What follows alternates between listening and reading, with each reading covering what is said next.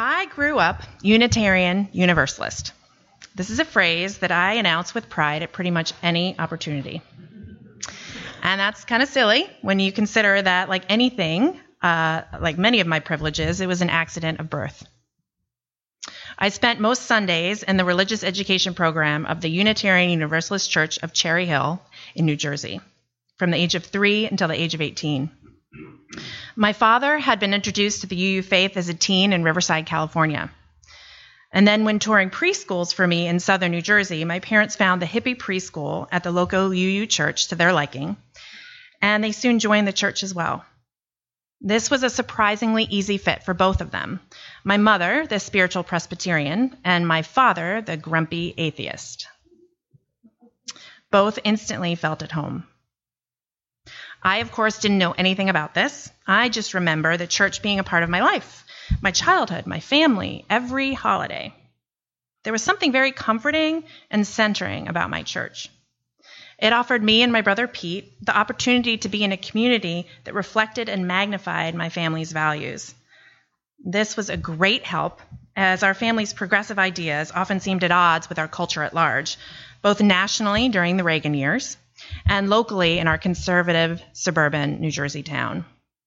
Every Sunday, the moral lessons and loving support of our parents got reinforced by the good and imperfect people of UUCCH. I remember doing crafts in the younger classes, and I remember darting in and out of tolerant adults during coffee hour. But most of my memories of growing up in my UU church are from my youth group. There was the time Rudy Nemser, our minister at the time, invited each youth group member out to lunch for a private conversation. He patiently explained the difference between an atheist and agnostic, humanist and deist. He told me honestly that he was, at that time, an agnostic, and why. And he asked me what I thought I might be. He treated me like I was a human being with a brain, whose questions had merit, and who might even have something interesting to say to him. I remember my youth group room very well, down to the way the musty couches smelled. I was elected chair of the youth group in that room. The first time in my life I was voted as the head of anything. The first time anyone considered shy little old me a leader. And look at me now. Be careful what you wish for. my youth group was an escape from the narrow confines of my school's social hierarchy. In youth group, I had friends who didn't know I was considered deeply uncool by most of my peers. Youth group friends laughed and commiserated with me when I relayed a story of being lovingly told by a school friend that I would surely go to hell for not believing in God. I remember Youth Group Sunday, the year I was Youth Group chair, when we reenacted the young man facing down the line of tanks in Tiananmen Square. It was very, very dramatic. We blasted We Didn't Start the Fire by Billy Joel in a deeply subtle and unique rebuke of our parents and their entire generation. I then danced a melodramatic solo to Steve Winwood's The Finer Things to help lighten the mood. And throughout the whole morning, we took turns expressing our outrage about the issues of the day. The adults in that congregation showed up, listened, and responded graciously with applause and congratulations. I want to highlight the power of this. Adults gave us teens an entire Sunday service to speak our truth in all its omniscient, pubescent glory, and then they thanked us for it. As part of our youth group, I went on weekend Habitat for Humanity trips.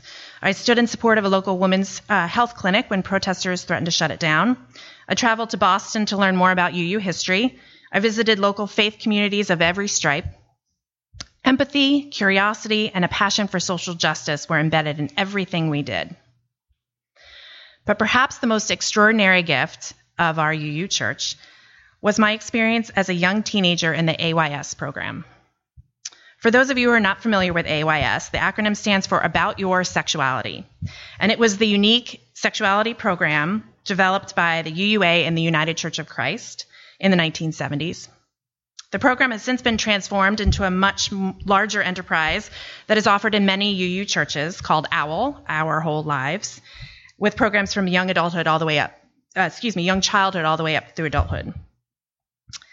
At the very first day of my AYS class, I walked into the youth group room and saw large white sheets of paper up around every single wall.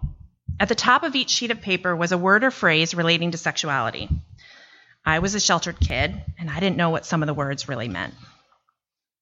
The leaders, adults who were not parents of anyone in the room, very important, gave us each a marker and told us to walk around the room and write down all the slang terms we could think of for each word at the top. We were shy at first, quietly writing, but by the end of the class, our laughter rang out in the room and the papers were full. This was fun, we thought, emboldened by the things we had read and written. What's next? We weren't done. What was next is that we were each given a couple of those sheets of paper and we had to take turns reading them aloud. Reading them aloud. My inner teenager is crumbling at the memory even today. By the real end of this exercise, we had been humbled.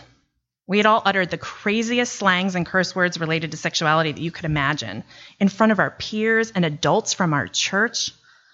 This breaking of all taboos was the intention, of course. The exercise set the tone for the openness, acceptance, and full bodied approach to sexuality that was to come. There were no limits to what we could say. This was in deep contrast to the sexuality education that I received in my middle and high school. Preventing STDs and pregnancy were the focus, and I remember clinical sides of herpes and syphilis intended, I'm sure, to scare us celibate. What I didn't hear in school, and what I found instead in my UU church, was a discussion of pleasure, consent, the importance of deep self reflection, honest communication, and clear eyed decision making. At church, we learned how to communicate our boundaries and our desires. Explicit in the class was this message Sexuality is a part of life that we can embrace on our own terms, despite the pressures and mixed messages of our society at large. And this message, too sex is about pleasure, and you deserve it.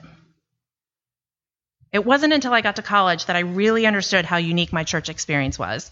I delighted in telling friends what I had learned in my church AYS class, if only to see their jaws drop and hear them say, What kind of church is that? the best kind.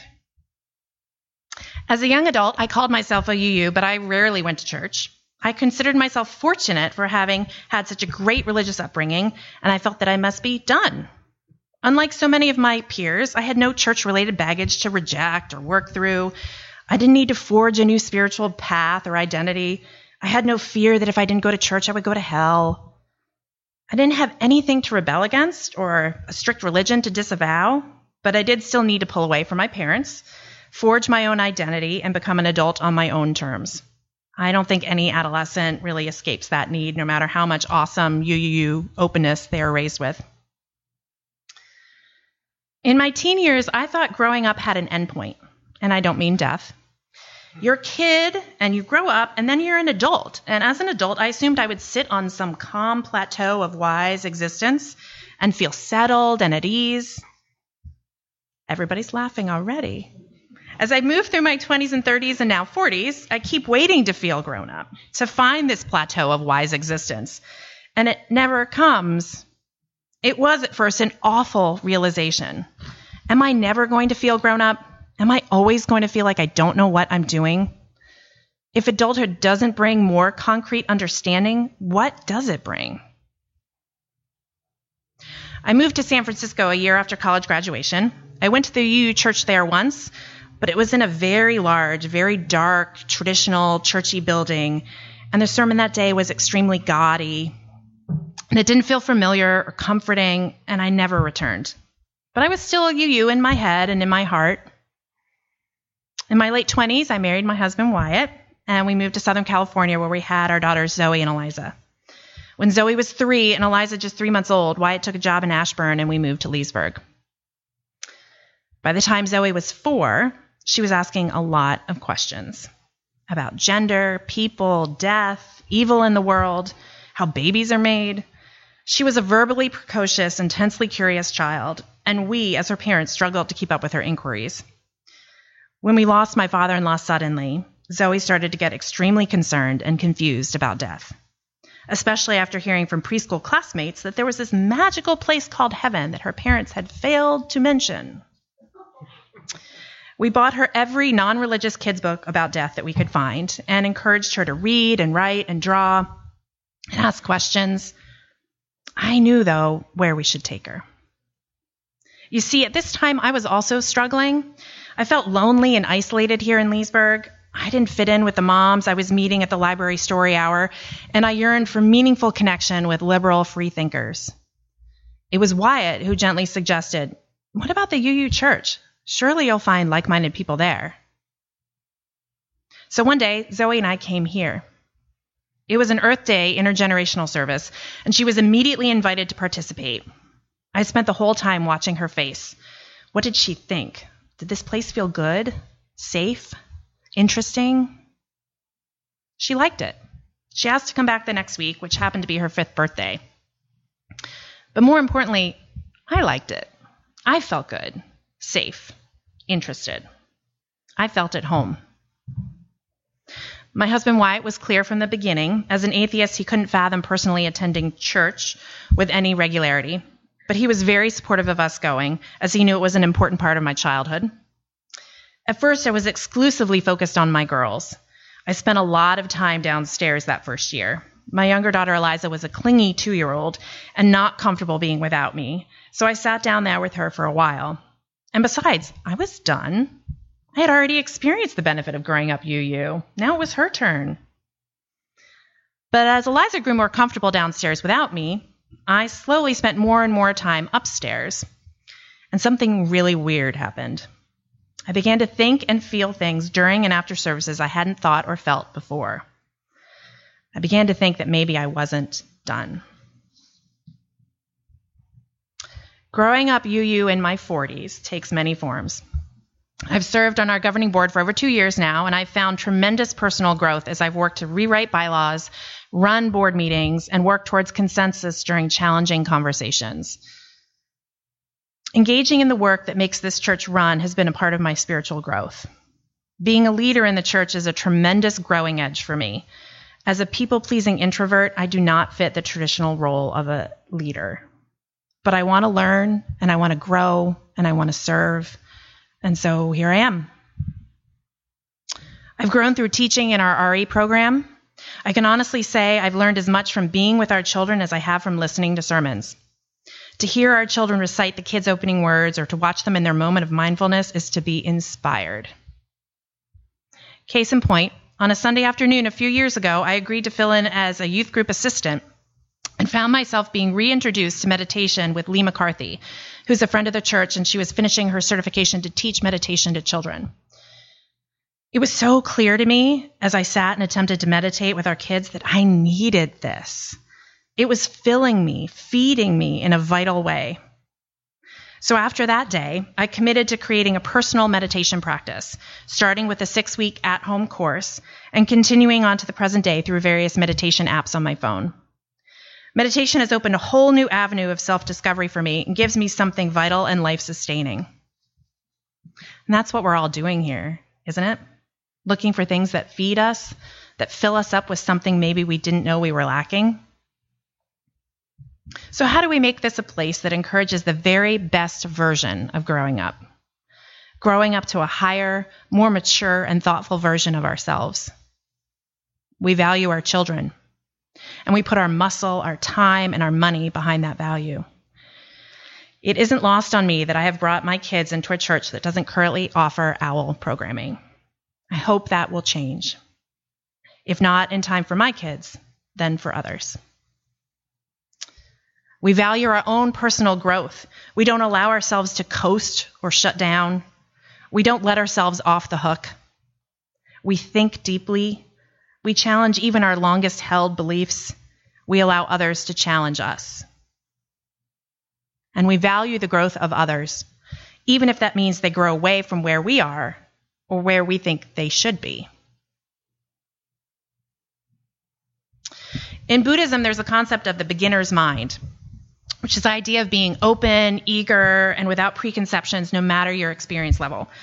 This gets harder as we get older, of course. We start to think we know everything, or maybe we've been hurt or disappointed, and that starts to make us cynical or defensive or closed off. Our growing up stops. not because we can no longer grow, but because we have shut down or gotten in our own way. So I like to think about having a growing up mind. I'm still growing up, and I strive to always be. What I'm looking for in this community, in this space, are things that help me grow to a higher place, that feed me in some essential way. And so, my question to you is this What feeds you and your growing up self? Is it something you found here? Something you can create here? If you didn't have the benefit of growing up Unitarian Universalist, but frankly, even if you did, what did you need as a kid to grow and blossom? Chances are there are many of the same things you need to grow now. Did you need to be challenged or comforted? Do you need peace and quiet or frequent stimulation and connection? Do you need to be needed, to feel important, to be seen? Do you need answers? Do you need to be able to ask questions that don't get answers? Whatever your soul food is, yourself needs it to continue to grow. And my hope is you find it here or create it here. Does anyone have a kid who is hard on themselves? I do, and I often reassure her after making a mistake it's okay. You're still growing up. You're supposed to make mistakes, it's all part of learning. So, one of the things I like best about reminding myself that I'm still growing up is this capacity for forgiveness and kindness, a simple grace in the face of mistakes. I've often heard the admonition, You're a grown up, act like it. But I'd much rather hear a different one. You're growing up, act like it. So I realize now that growing up and aging are two different things. I was right in a way about that plateau of adulthood. I had kind of plateaued in my 20s in some ways by assuming I was done with any and all spiritual growth. So now, here I am again, at the age of 44, continuing to grow up Unitarian Universalist. Growing up, I've come to believe, is the result of mature reflection on ideas and beliefs and experience, the thoughtful acquisition of wisdom, the deepening of self knowledge and self acceptance. It is also the realization that adulthood can bring more questions and more uncertainty, not less. We all age over the years, of course, but how much we grow up or not has to do with our choices. What we choose to do or not to do every day of our lives. Maybe even what we choose to do or not to do every Sunday. So, just in case you fall into that same way of thinking that adulthood is or should be some long plateau of clarity and surety, remind yourself that we can still be growing and growing up every day. So, who is lucky enough to grow up Unitarian Universalist? We all are. It's never too late to grow up Unitarian Universalist.